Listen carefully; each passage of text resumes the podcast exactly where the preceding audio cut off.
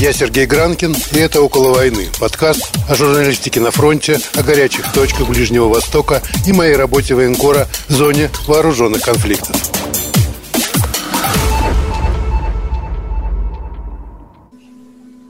Всем привет, это «Около войны», с вами Сергей Гранкин. И сегодня поговорим на абстрактную, но очень важную тему. Впрочем, других у меня, похоже, и не бывает. А говорить мы будем о мотивации, мотивации идти в армию. Ну, прежде всего, конечно, на израильских примерах, хотя, может быть, вспомним какие-нибудь другие армии мира. И сегодня мой собеседник Сурен Карапетов, который успел послужить во многих армиях мира, но, как, но главное, он до сих пор действующий резервист израильской армии, буквально вот на днях вернулся с очередных сборов.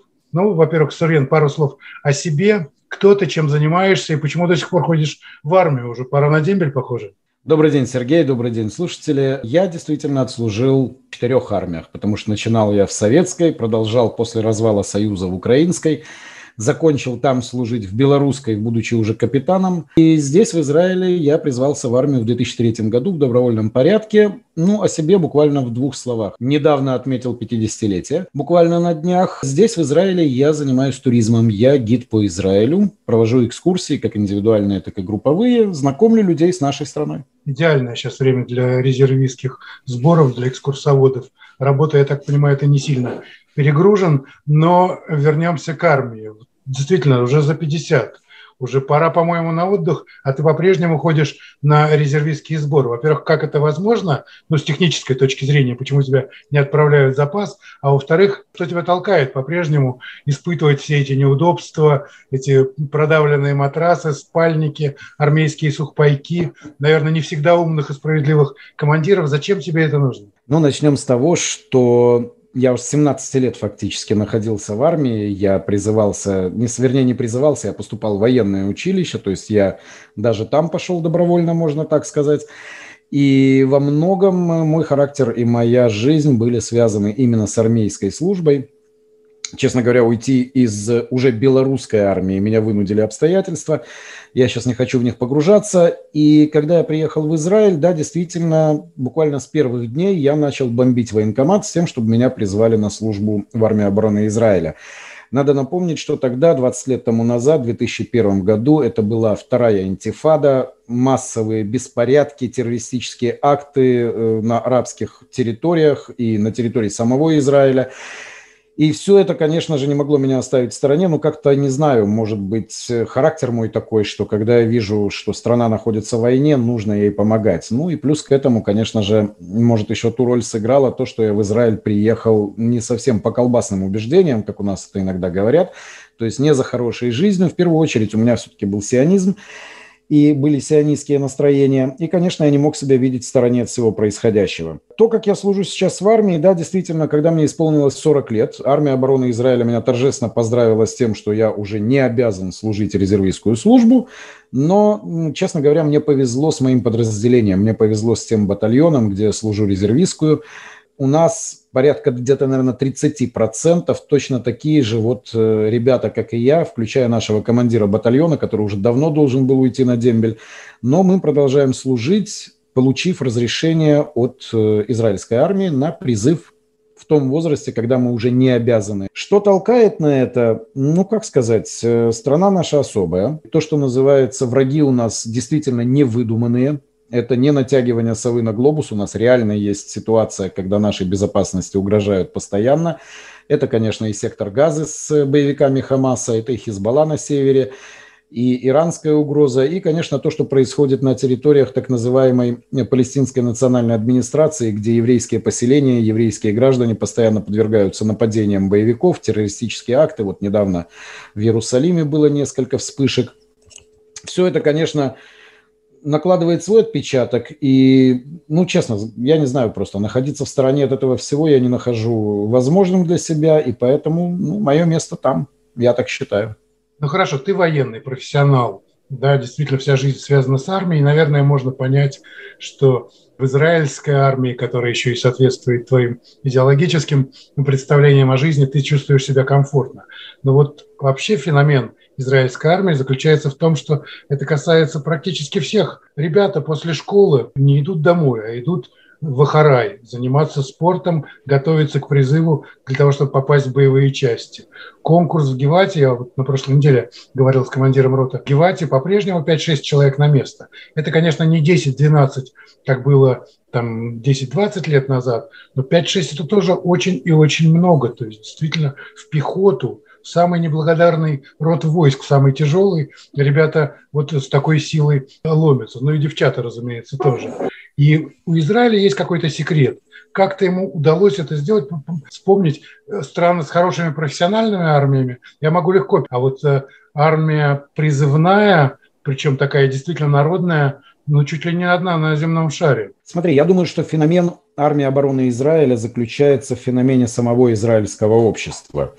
Дело в том, что само воспитание, сам образ жизни израильтян, патриотизм здесь не является чем-то насаждаемым сверху. Да? Вот как мы помним в советской школе, нам рассказывали, что Ленин партия комсомол, а здесь патриотизм, он как бы просто растворен в воздухе, и это школа, это и воспитательная работа, и это примеры старших братьев, отцов, дедов, как бы это сейчас не звучало очень банально, но это реальность, в которой мы живем. Израиль это действительно уникальная в этом смысле страна, и взять с нее пример, я не думаю, что это лучший, лучший вариант для других стран.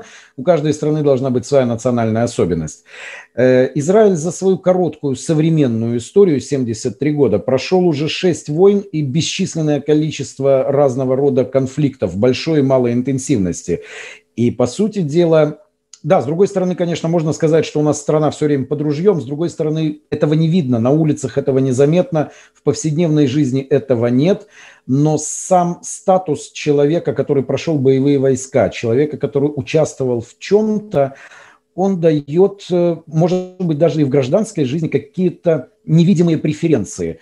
И многие работодатели, конечно же, смотрят в первую очередь на послужной список э, того человека, которого они берут на работу, на ту или иную должность. Если человек прошел боевые войска, если он участвовал в каких-то э, событиях, следовательно, на этого человека можно положиться. Этот человек умеет работать в команде, у него есть высокая степень ответственности, высокая мотивация к достижению каких-то целей. Ведь э, в израильской армии солдат – это не винтик, это не бессловесный робот – стоять, лежать, упал, отжался. Здесь этого нет. Э, к израильскому солдату отношение в армии невероятно высокое, именно как к личности. И это заметно на любом уровне. Ну, достаточно привести самый банальный пример, что с командирами у нас солдаты на «ты» и зачастую даже просто по имени. Да? Здесь не услышишь, господин полковник, разрешите обратиться я к своему комбату, например, просто подхожу, говорю, Моша, слушай, у меня вот такие вопросы, вот если ты меня можешь отпусти там домой в какой-то день, и командование всегда идет навстречу, потому что солдат в первую очередь это человек. И это все потом также выражается и на гражданке. Когда ты встречаешь людей, которые занимают определенные должности, очень серьезные, в крупных фирмах, на каких-то предприятиях. У нас три премьер-министра, выпускники спецназа Генштаба Саир Маткаль. Совершенно верно. Бенемин Натаньягу, Нафтали Беннет. Ну, Ариэль Шарон отсиделся в десанте, тоже, в общем, был не слабый командир, прямо скажем. Кстати, Ариэль Шарон э, достаточно известен был именно как спецназовец. Он возглавлял знаменитое подразделение 101, которое занималось э, конкретной работой на территории Газы, на территории Иудеи и Самарии еще в 50-е годы. И именно он, по сути дела, являлся не то чтобы создателем, но создателем традиций современных десантных войск Израиля. Так что, в принципе, да, здесь э, у нас нормально. И у любого, как говорится, генерального директора на погонах э, можно вполне увидеть, то есть на плечах, вернее, можно увидеть просвечивающиеся офицерские звания. Вот я согласен с тезисом о том, что страна воюющая, постоянно в окружении врагов, отсюда и мотивация. Но как военный корреспондент я успел поездить по миру и поучаствовать в некоторых других военных конфликтах. Ну, первая война, которую я снимал, это была Карабахская война. В 91 году я туда впервые попал. И было действительно видно воодушевление народа. Там не было армии. Это была скорее толпа партизан вооруженных, разобрали автоматы со складов, советских еще, и гнали азербайджанцев, ну вот буквально чуть ли не до Баку. И реально было видно, как вот мотивация, мораль, да, делает э, толпу людей армией, а впоследствии, наверное, и народом. То есть было видно. Азербайджанцы тогда бежали. Но вот э, в кругу врагов Армения прожила сколько? 30 лет. И сейчас абсолютно другая картина. Ноль мотивации, нет практически национального какого-то самосознания. Я знаю, что во время конфликта год назад были очереди на призывных участках, но это скорее исключение из правил, чем правило. Вот последний конфликт там был на границе, когда азербайджанцы пересекли государственную границу Армении, уже не в Карабахе. Семь погибших, не 13 попали в плен, 24 разбежались. Вот и вся армянская погранзастава. Примерно та же ситуация на Украине.